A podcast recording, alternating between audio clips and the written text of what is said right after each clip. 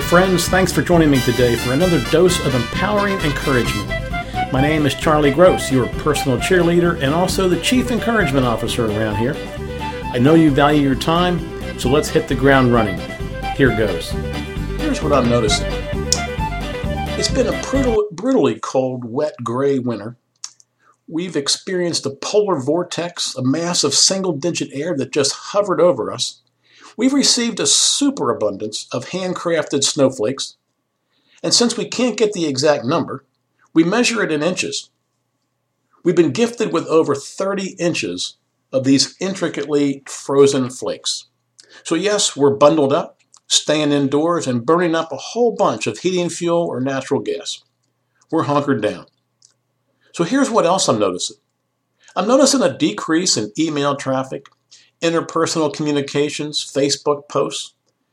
The hunker down, bundled up, stay inside mentality seems to overflow into the stay in touch, share your thoughts side of life. Now we know that as the temperature goes down in a body of water, the molecules slow down and the water freezes. It changes state from fluid to solid. It takes heat and energy to move it back to a flowing fluid state. Perhaps our communication molecules have slowed down as well and put us in a frozen, suspended animation state. We become hibernating polar vortex bears. So, what's the remedy for this? What can be done to inject some heat, some warmth, some love, some energy and life into our frozen state? Well, the possibilities, I think, are endless. But here are just two. First, throw a party for your neighbors. No matter the weather, they could walk over, share some snacks, some drinks, share some stories. Sharing life with others warms up the world. Or number two, organize a family conference call. No one has to leave their fireplace, and you can all get together and share your love for just a few minutes. You'd be increasing the speed of the communication molecules, and that warms the heart and it warms the world.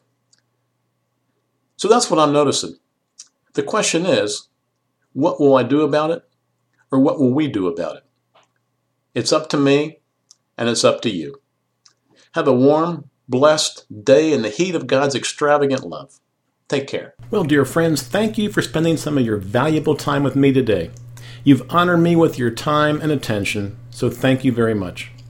My prayer for you today is for extravagant blessings. Hey, for more ideas and resources, come visit me at empoweringencouragement.com, postconferencecoaching.com, or even charliegross.com, and Charlie is spelled with an IE. Have an awesome week.